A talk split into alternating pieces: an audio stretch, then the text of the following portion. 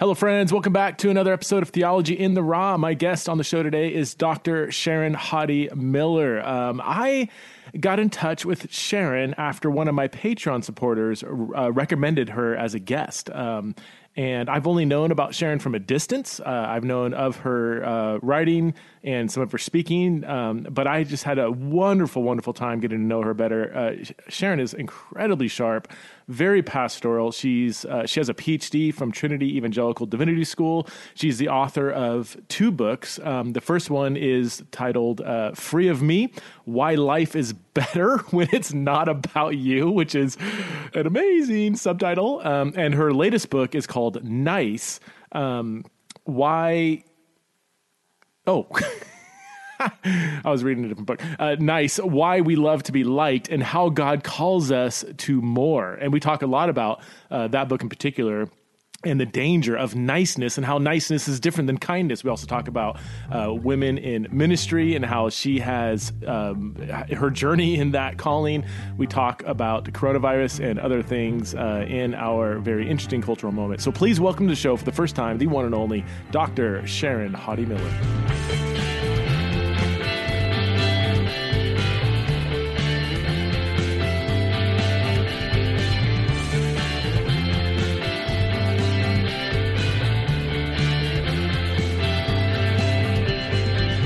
Okay, friends, I'm here with Sharon Hodde Miller. Uh, Sharon, thanks so much for being a guest on Theology in Raw for the first time.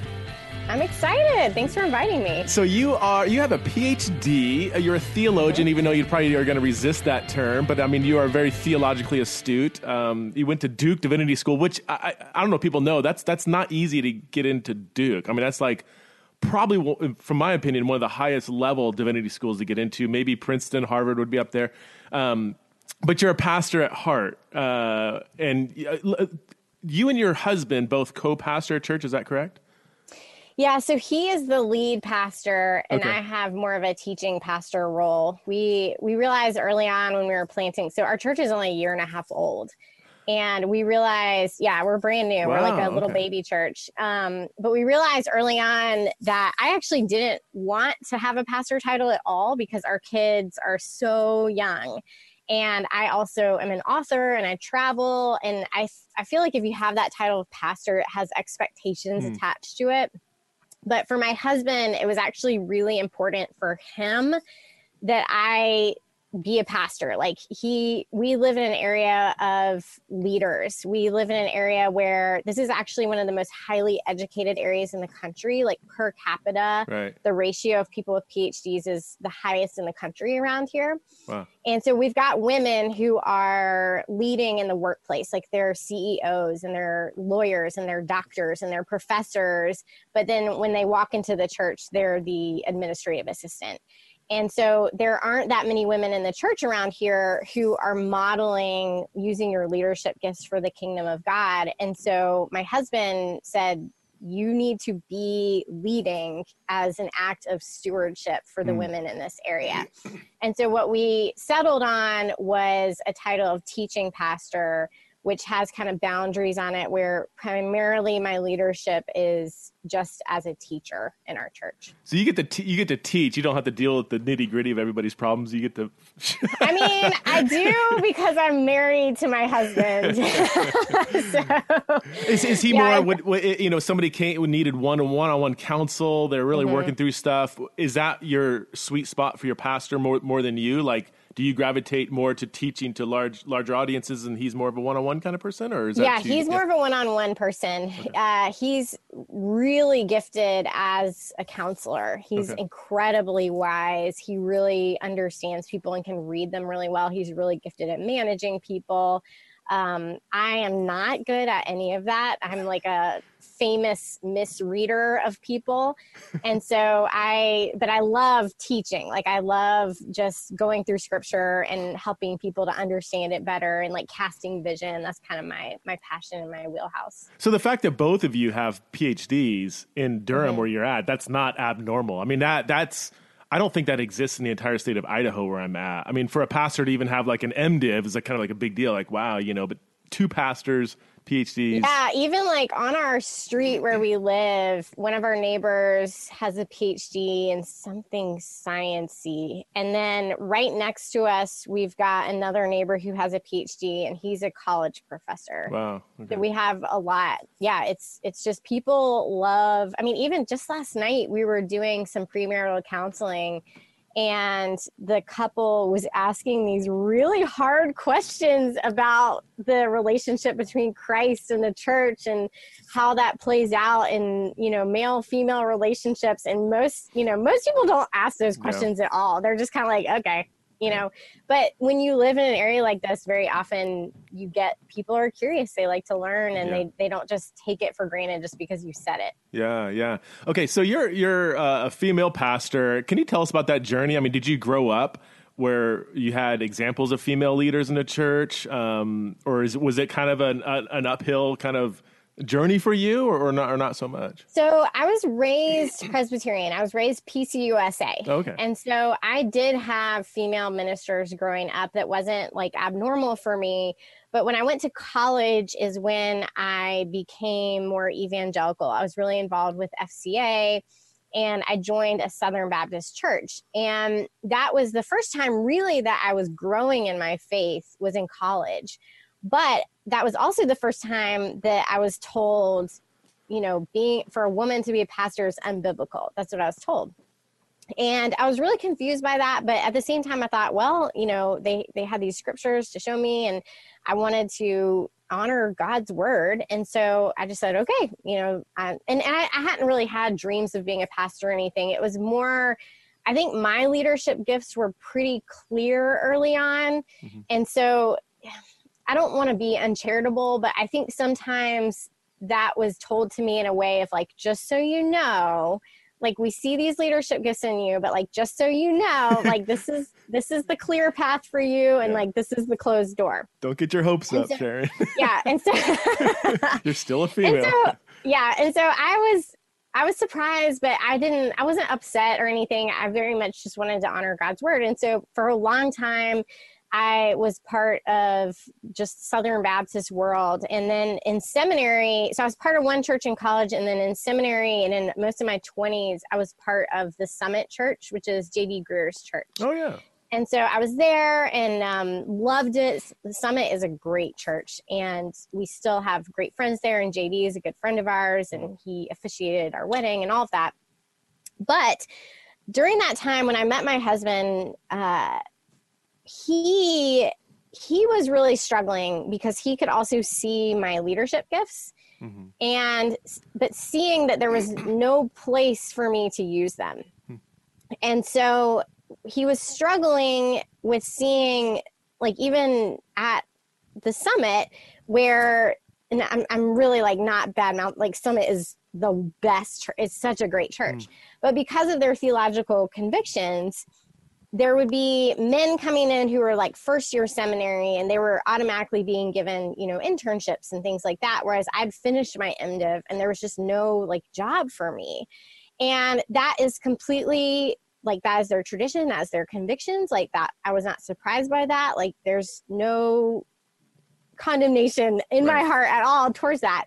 Um but my husband ike he said you know sharon as your husband, I'm going to have to give an account to God one day for how I stewarded your gifts.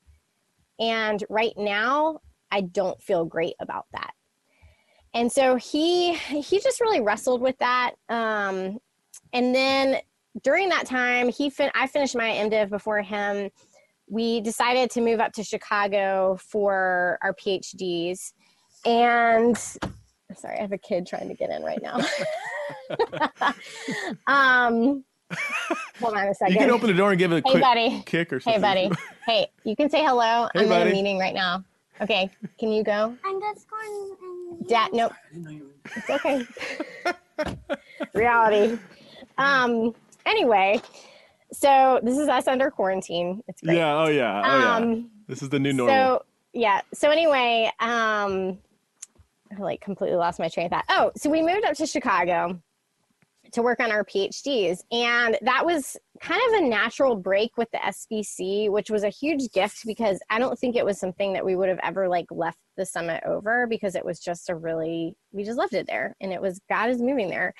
Um, but we went up to Chicago and we were at TEDS. And the really neat thing about TEDS is you have folks like D.A. Carson who are there, who, you know, he's Gospel Coalition guy. Mm-hmm. Um, but you also had professors who were egalitarian and they were all coexisting you know at the same school they all upheld the authority of scripture mm-hmm. And that was really eye-opening for me because when i had been at the summit and at duke div at the same time at summit they were giving me this really thought out theology for why women could only do such and such but when i would ask a lot of my peers at duke like what do you think about these verses in like mm-hmm. first timothy or whatever it was it was a very just kind of um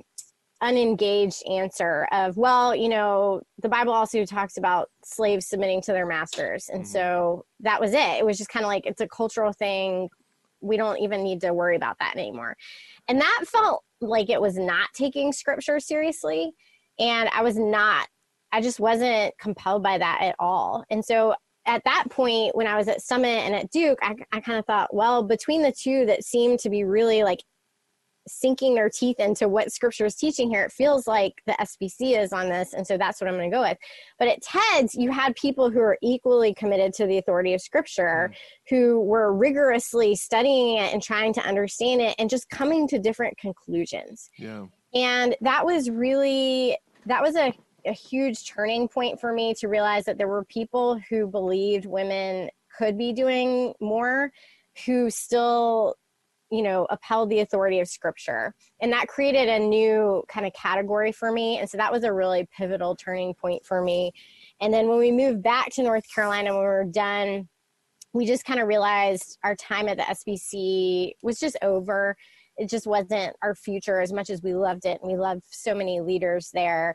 And uh, still I, I was not planning on being a pastor. But when god called us to plant this church mm-hmm my husband actually and that's that's something i kind of joke about now is i say well if anyone has a problem with me preaching i just tell them i'm submitting to my husband so so this i love this journey and just just so you know um my audience is probably split on this in fact I, mm-hmm. i'm i'm kind of on the fence i was raised staunchly egalit- or complementarian. Now, so I went to John MacArthur Seminary undergrad. My audience knows this. I don't need to get get into it. So re- really much like you could not believe the Bible and be an egalitarian. Now, I've shifted way, way, way on that. In fact, most of the people that I respect, most of my friends and, and scholars who are very evangelical, very biblically centered, they would all be on the egalitarian side. They, actually, they don't. They would say um, non-hierarchical complementarian, so that there is a beauty within sex differences. Um, there are, you know, God made us different, and that's good. That's beautiful.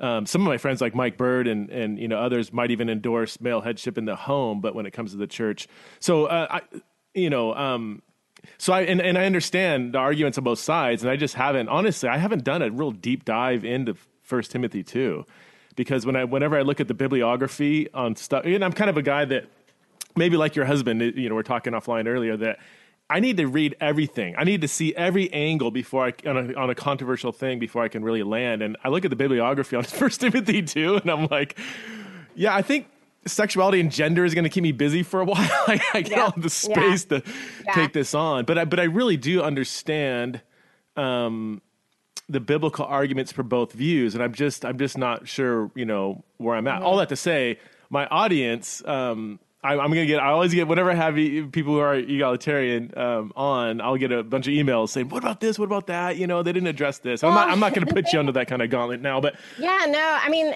one thing that we and I hope that this came through, just even how I was talking about my time in the SBC, is we do believe that this is an issue which Christians with a commitment to the authority of Scripture in good faith come to different conclusions. Yes and that we don't have to break unity over that. Yeah. And that's something that we especially believe is important right now for leaders to model. Yeah. Is the ability to hold hard things in tension and to still say that Jesus is bigger than this because we are in such an increasingly polarized culture where you're kind of, you know, cancel culture or whatever, where mm-hmm. it's kind of like if you align with this, then you are dead to me, you know? Right and we think it's really important for leaders right now to model no like there's a reason why Paul talks about unity over and over and over again. It is incredibly hard, and people on both sides are going to be mad at you, but yeah. it really matters. And that's something on this where we we really value our friends who come to different conclusions on this and and hold them in fellowship.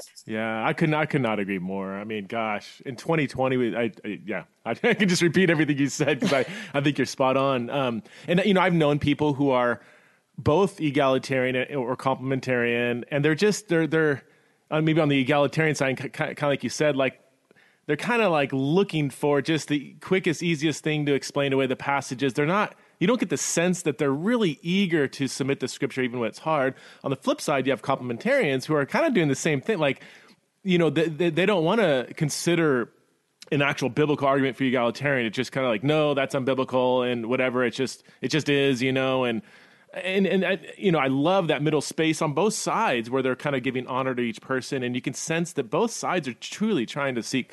You yeah, know, and um, we don't we don't actually use the term. We don't claim the label of egalitarian. Okay. Because we. I, I I find that non-hierarchical complementarian really interesting because I do think that the the differences between men and women are there and they were written into creation now i find that what those differences are to be somewhat mysterious yeah. but i'm not willing to just say they don't exist you right. know and so that's that's a tension that my husband and i are still kind of working through but we don't really find that we fit neatly yeah in in either side. That's probably good. um, what, if I may, what what were some of the when you were at TEDS or even after TEDS? What were some of the arguments on the for for lack of better terms the egalitarian side they were like man that's biblically really compelling and i don't think my conservative past really you know wrestle with that like what were some of the arguments biblical arguments that kind of swayed you a lot of it was just the the actual women who are leading in scripture. Mm-hmm. you know you look at you know deborah is a really famous one and the way that her story was always kind of narrated to us was that she was leading because there was no man who was like doing a good job. And so it was just sort of like a a condemnation of you know male leadership at that time. But that's not anywhere in the text you know and so that was very, at the time, I just kind of accepted that as a valid interpretation, but it's actually an imposition on the text. Hmm. And so seeing things like that, um, there's a prophet prophetess named yeah. Huldah in the Old Testament. Um, seeing, you know, there's the Junia, the whole Junia debate, yeah. and that, I mean, that's even kind of comical the way that Junia's name was turned into the masculine yeah. form for a while because to serve like a theological agenda yeah. and just all the kind of acrobatic work to try and understand this can't possibly be saying that this woman was an apostle now I, I'm, i don't want to you know be unfair to someone who has a different perspective but again it, to me personally it just felt like it seems like you're stretching what is just there in the text to say something. And so it was seeing stuff like that. I mean, even just little things like um, for a while, for, there was a long time where I was kind of told that being a male head means being the breadwinner and stuff like that. But at the same time, you had women like Joanna who were financially supporting Jesus. Like she was the breadwinner and she was, you know, this leader. She was managing Herod's household and so you had you could see very clearly that even jesus didn't fit into these boxes. And so it was seeing a lot of just the examples of women leading and how radical that would have been for that culture for women to not be property but then to actually have be dignified in this way. And then I mean, I could go on and on. Yeah. Like, you probably need to like stop me. But the fact that you know the first women evangelists, the first evangelists were women, or how you know the letter to the Romans was delivered by a woman, and probably you know you know given verbally and um, explained by a woman you just continue to see women doing these really radical countercultural things for the culture like that and that to me was never mentioned or it was just extremely downplayed. Mm. And was really eye opening to me. It, it, makes you suspicious, doesn't it? Like with the Junia example, and this this is Romans sixteen seven for the audience. You have this well, not, it's not a debate anymore, but um, you know, Junia is a female name, and I think the, some some manuscripts clearly didn't they change it to is it Junius or whatever the male form mm-hmm. is yeah. because they were uncomfortable yeah. with the possible possibility that mm-hmm. Junia is considered an apostle in that passage. Mm-hmm. Um, I, th- I, think that from my vantage point, the grammar is a little more ambiguous in my mind. But I, I remember um, the one conversation I had with N.T. Wright, which was the highlight mm-hmm. of my life.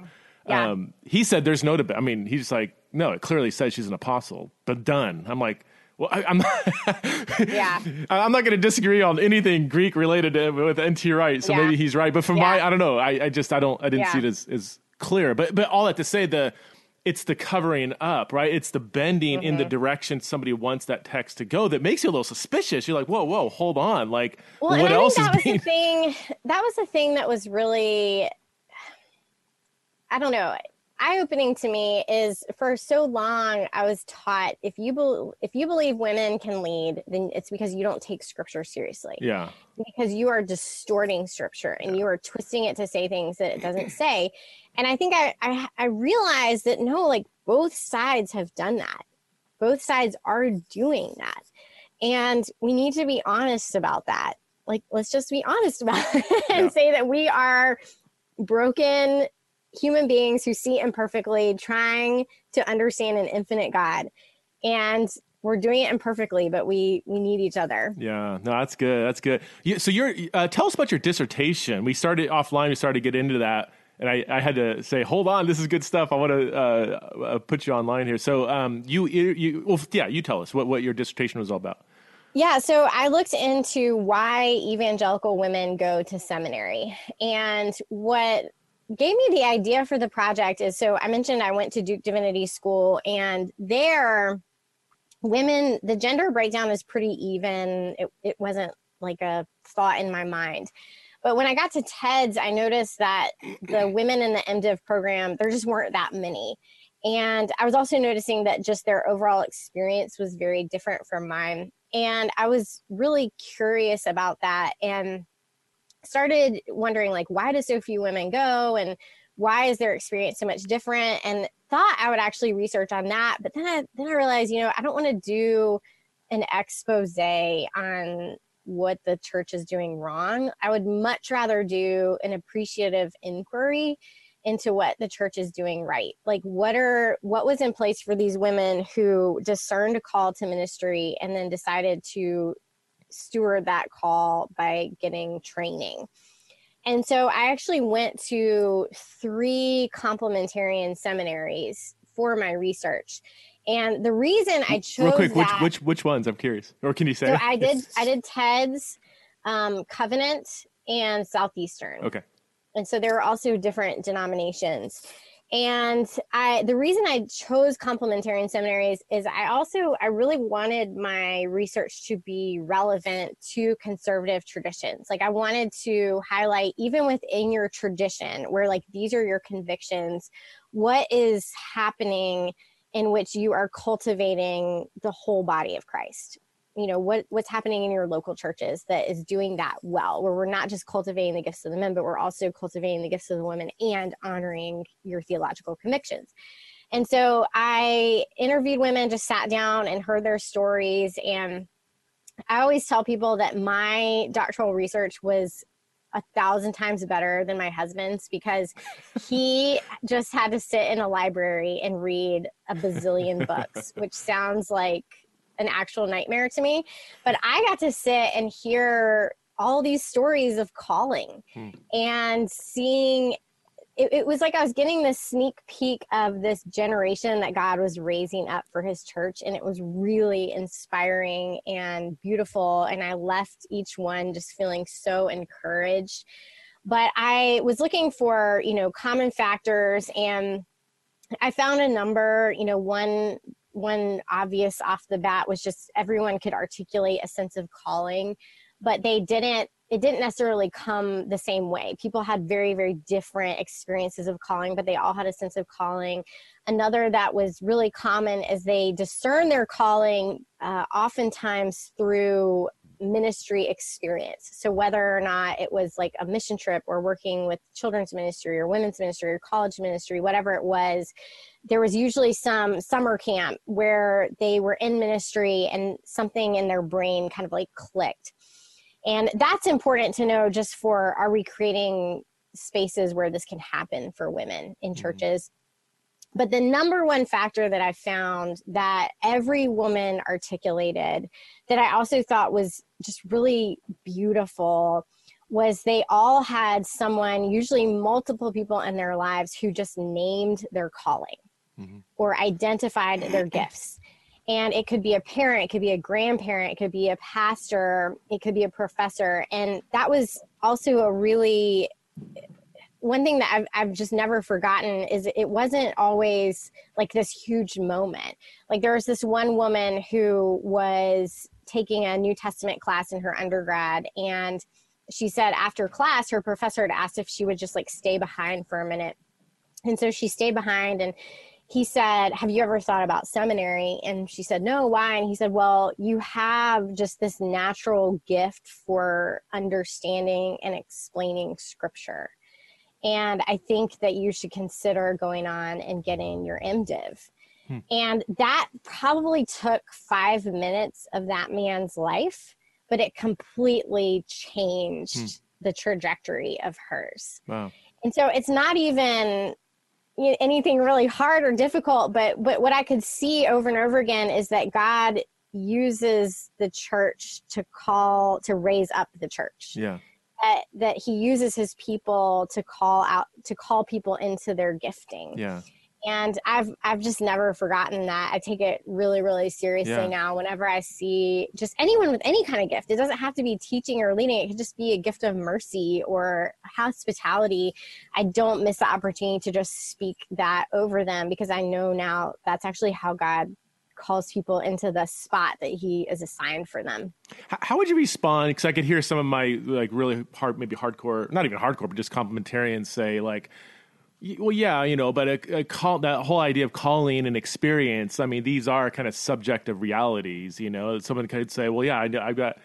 You know, uh, friends who are gay Christians and they got married and, and they had this sense of calling to get married and their marriage looks better than most heterosexual couples. So you have like experience and internal subjective, really like I, I, without a doubt, I know God is calling me into the same sex marriage, you know, or, or, that's just an, you know an example in my world that comes up a lot. Um, so somebody could say like, how, how is that any different than you know? I, I, and I'm just I'm kind of trying to echo the mm-hmm. argument. I'd love to hear your yeah, response. No, no. So. Well, that was exactly why I did my research at complementarian seminaries. Okay. Is that people were these were women who had Southern Baptist pastors coming to them and saying, not, I think you should be a pastor but instead saying like i see this teaching gift in you mm. or i see you know this this ministry gift in you somehow.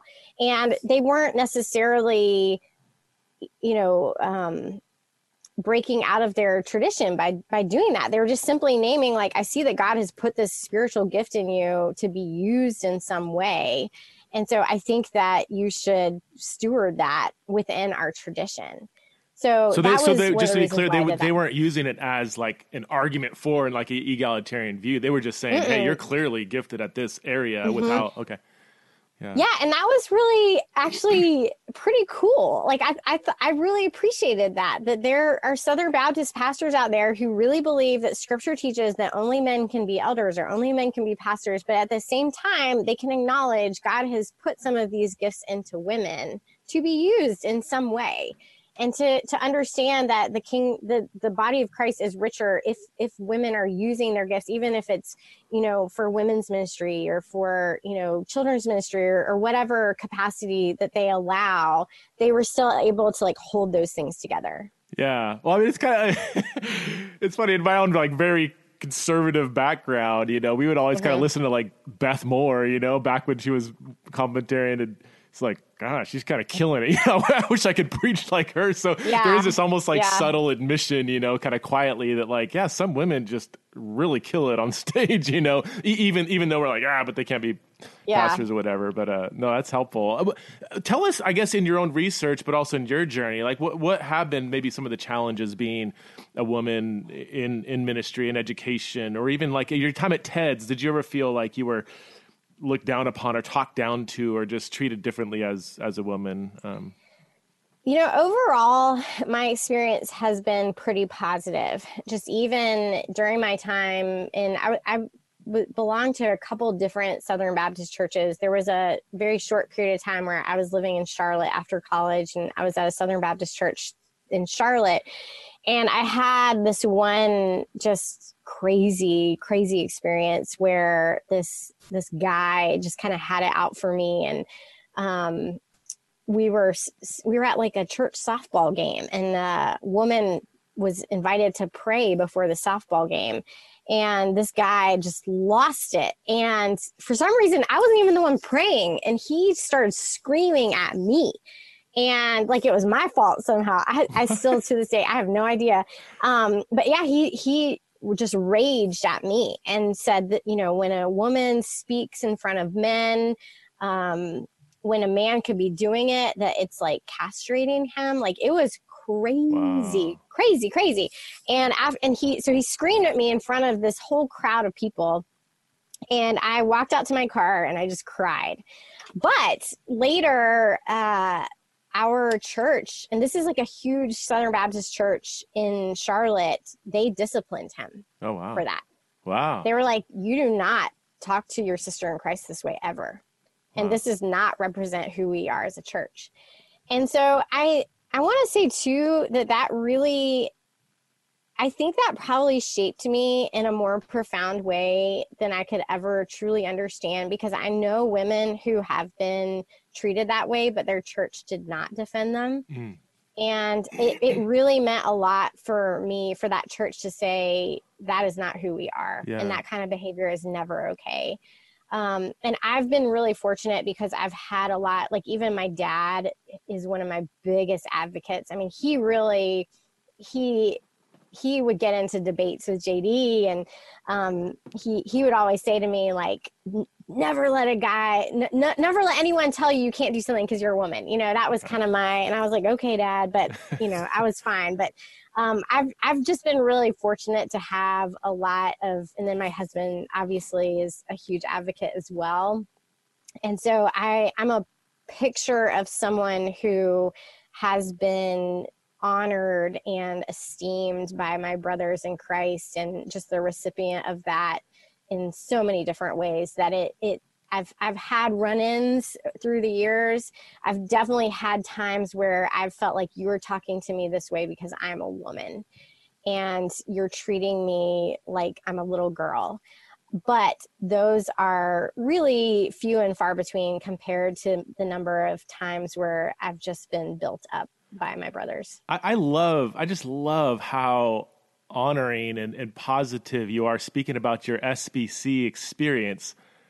As a woman who now believes in you know a more non-hierarchical complementarian position but you still speak highly of your SBC brothers and sisters and even your experience there that's pretty rare these days. I mean i feel like the SBC is kind of the the whipping child, you know, of evangelicals. Any chance we get to kind of like point out their flaws or whatever, um, we do so. So I that this is I just thank you for being so well, honorable. Know, you know. Well, I know like everyone's experience is different, and mine is just mine. Yeah. Um, but that that is I've just been really like no one respects JD more than me and my husband, yeah. and so yeah, we we just have a lot of friends there. He's amazing. I, he's one of my favorite, and I'm not Southern Baptist. I Mm-hmm. You know, um, probably never would be, but um, yeah. J- I mean, JD and um, who else? Uh, Russell Moore. yeah. Yes. Yeah. And mm-hmm. there's there's the, those voices that are just they're just you know they're kind, they're humble, they're they're able to get along with people across the divide and stuff. And I just I mm-hmm. I there's I yeah I love that those voices. Speaking of kindness. You wrote a mm-hmm. book called Nice uh, Why mm-hmm. We Love to Be Liked and How God Calls Us to More. Now, now, mm-hmm. nice, not because kindness is a biblical virtue, but used, as you say in the book, niceness is not. Can you give us the the gist of your book? I find it. I haven't read it yet, but I it just the whole thesis is fascinating to me.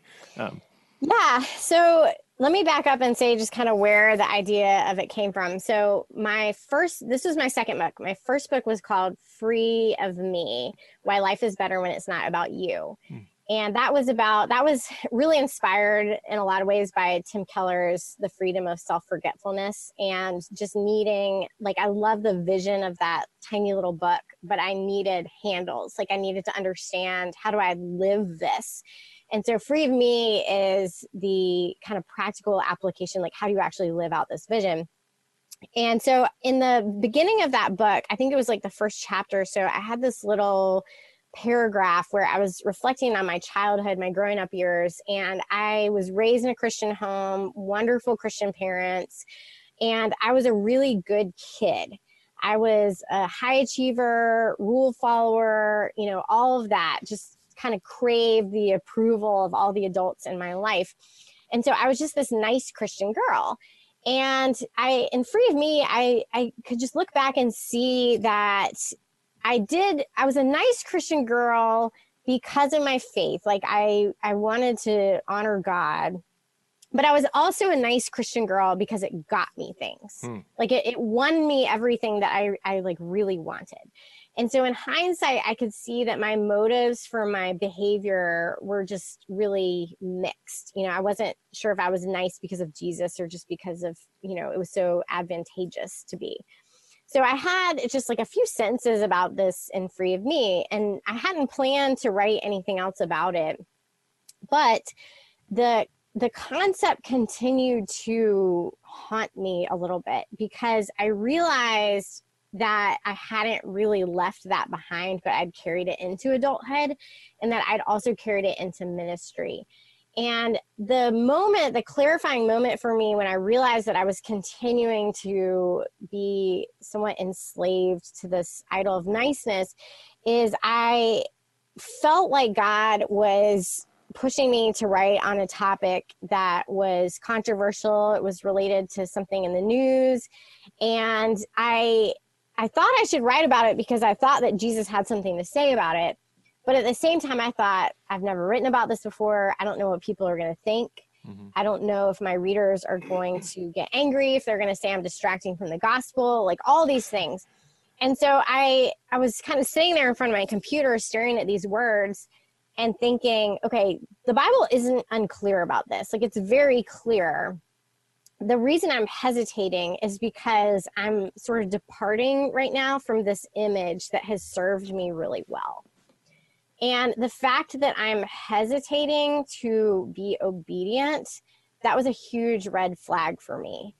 And I just started to do a lot of soul searching after that. And and the reality is, you know, this is a whole other like gender dynamic that we haven't even talked about. But for women in ministry, if you are um, positive and upbeat all the time and you kind of talk about certain spiritual things but nothing that's like really happening in the world mm.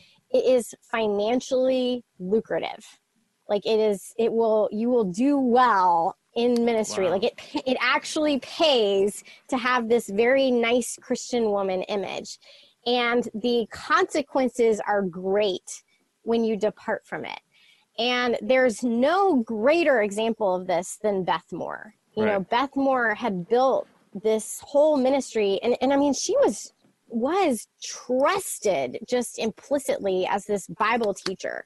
But as soon as she stepped, you know, just out of this nice Christian woman image, the backlash was just furious, you know? Mm. And so I, I have been processing a lot of that and just processing it for myself personally, and it, it caused me to ask a lot of questions about this this nice Christian image that I, had served me really really well. Mm-hmm. and so that was that was kind of one layer of of what brought me to this topic but the second layer of it was also looking at in the last couple years i think we've seen what is really going on for the health of the church. I think god has unveiled a lot. And seeing people that i knew who were nice christian people getting on facebook and making these arguments that were just grossly unbiblical hmm. and doing it in a way that was ugly and thinking okay so all these people had this veneer of nice christianity. Like we all know how to to play this part. We're really good at looking good but underneath there's just spiritual sickness. And so i think those two things together made me think okay what what have we been discipling ourselves into? It feels like we're discipling ourselves into this this veneer of of christianity that looks like the real thing but is actually just an appearance hmm. and underneath we are spiritually malformed so that's kind of the wow. back the backdrop of it all that's I mean, super interesting because yeah, niceness, nice. It, it has this real positive image, and, and mm-hmm. I think mm-hmm. people do mistake it with love or kindness. How, how would you just like? What's your briefest way to distinguish between niceness and kindness? Would you say? Yeah, so the person who helped me understand this, I, I believe his name is Barry Corey. I think that's. Oh yeah, name. yeah, I know Barry. He's um, the president of Biola. Yeah, he's amazing. Yeah, yeah, yeah. Okay, so he, I hope people have been buying his book because I've mentioned it on like every podcast. It's called Love Kindness. Um, I have it. Yeah. Oh, okay. Somewhere so he, here, I wish I could hold it up, but it's very. I got stacks of books everywhere. So, yeah. yeah. So he he makes this distinction in a way that I found to be really helpful, where he said to imagine niceness as having uh, soft edges and like a squishy center. Mm-hmm. Does this mm-hmm. sound familiar at all? Yeah. Actually, um, and then he says, think of harshness as having hard edges and a firm core. But kindness, it has this those soft edges. It has gentleness and um, peacefulness and love, hospitality, all of that. But it still has a firm core. It has a spine. It has conviction and so i found that to be a really a really helpful way of thinking about the difference because niceness is ultimately self-serving and so it, it, collapses when it's not reciprocated whereas kindness is ultimately in service to god and others. And so it's not dependent on the response that it elicits. Oh, that's super um, helpful yeah. and that and that was really for me too, I, I think a, an easy way to diagnose am I being nice or am I being kind? is how you respond when your warmth is not reciprocated. Mm. So niceness tends to flip really quickly into resentment and entitlement. You know, like yeah. if you're nice to the checkout person and they're rude to you, or your waiter, your neighbor, whoever is rude, you kind of like clutch your pearls and you're like, oh, you know, how could they? I was so nice to them. like, how could they? Tr- I was so nice to them. And so you you know when it flips yeah. that that was that was never about them. That was yeah. about you.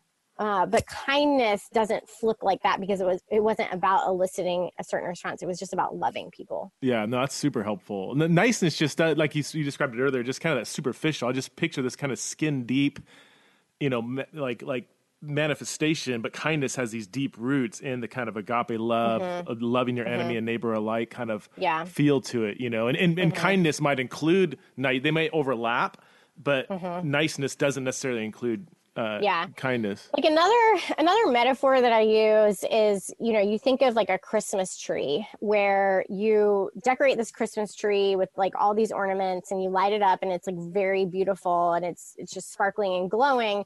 But fundamentally a christmas tree is a dying tree. Like its roots have been cut off. It's not actually growing. Like everything that makes it beautiful has just been kind of artificially hung on its branches. Yeah. and eventually that comes out. Like eventually if you let a Christmas tree stay in your house long enough, it starts to like active actively decompose you know like right. you can smell it. But kindness is a fruit of the spirit which means it's not just something you hang on your branches it's something that that grows out of you and that is cultivated organically. That's good. Um we'll be we're coming up on our time here but i before we go i have to i mean here it is, April 7th when we're recording. I don't know when this is going to be released. Maybe uh, the coronavirus will be behind us. Maybe we'll be an all out apocalyptic chaos. Uh, we, everything's day to day. But I, I, would love, do you have any thoughts on just our cultural moment, um, just from a human perspective, from a Christian perspective, or, or from a pastoral perspective, a church mm-hmm. leader? Um, what, what, how, how have you been processing you know, where we are right now?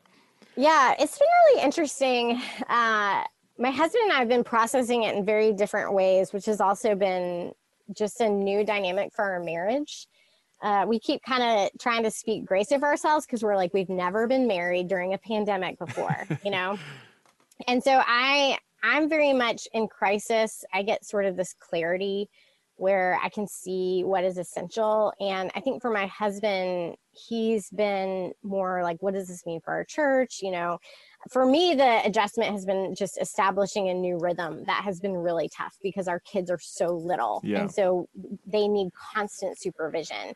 So that has been that's been challenging, but the thing that has been really helpful for me is we've so we've been preaching through the gospel of Mark since mm. the summer and we're going to finish it on Easter Sunday. But the, it was really interesting. We near the end of Jesus's life is when he gives some of his hardest teachings, mm-hmm. and so we were going through. We were calling this series within the series "Controversial Christ." We were looking at these hard, unpopular teachings of Jesus. And one of the hard teachings is, I think it's in Mark 13, he talks about the end times. Mm-hmm. And the timing of that, where we were talking about the end times, I think it was like our second or third week under quarantine, um, was not lost on us. You know, that we're sitting here and everyone's kind of like, what does all of this mean? And we're like, okay, well, let's talk about the end times, you know, while we're at it. But what we noticed when we are in this particular section of scripture is that Jesus talks about actually two different end times in this passage. He's talking about the end of the temple Mm. And he's talking about the end of the age. And speaking of N.T. Wright, N.T. Wright yeah. actually, I think he his opinion is that Jesus is only talking about the end of the temple. He has like very strong feelings about yeah. this for some reason. um, but to me, what this signified is that there are, and, and you see this when you look back on history, that there are multiple end times that they all foreshadow, you know, this com- coming end time. But I think that that also helps us to understand why for all the descriptions that Jesus gives about there being wars and rumors of wars and you know violence and division and upheaval and fear. And there's been so many different eras of human history that have seemed to fit that. Mm-hmm. And so every time it happens, people are kind of like, is this what Jesus is talking about? Is this what Jesus is talking about? And the answer is yes, to some mm-hmm. extent, he is. That there are these end times throughout that foreshadowed this ultimate end time and that every time you experience an end time it's because god is also giving birth to something new. Like mm-hmm. another language that he uses is these these labor pains. And you don't have labor pains without birth coming afterwards. And so that for me seeing that it it lowered the stakes of this whole thing just a little bit to say okay this doesn't necessarily mean that this is the end of the world. It just means that this is an end time that our previous way of life has come to an end. and, you know, it might resume in some form or fashion later. I don't know how long as a church we're all going to be meeting online. I don't know what that's going to do. Like businesses are coming to an end, dreams are coming to an end. There's so many things that we planned that we thought we had control of that are now coming to an end. And we feel the grief of that but th- those labor pains that in times it also means that god is giving birth to something new. Yeah. And so it's turning my attention to okay well, what is god birthing here? Like what are these the labor pains of? And that feels just a lot more hopeful to me. Yeah no that's good. That's man that's super good. Are you familiar with um i, I think it was was it phyllis tickle um who uh, said Tribble? Who, yeah. who said something like every 500 years there's kind of a and again I, I haven't read it i just keep hearing mm-hmm. other people refer to it and I, I have i've thought kind of similar things as i've thought through history that every 500 years you have kind of these major upheavals that end up um, purifying, in a sense, the church. And uh, you know, you have the fall of Rome, 410, mm-hmm. you know, AD, and the wake of that. You have the I, I think I would guess this the split of the East and West Church and around 1000 AD. Then, of course, the Reformation in 1500. Now here we are, 500 years later, and um, I think we all, at least most American Christians, would agree that yeah, we could use a cleansing. Now, I have to quickly say, gosh, nobody celebrates what's going on.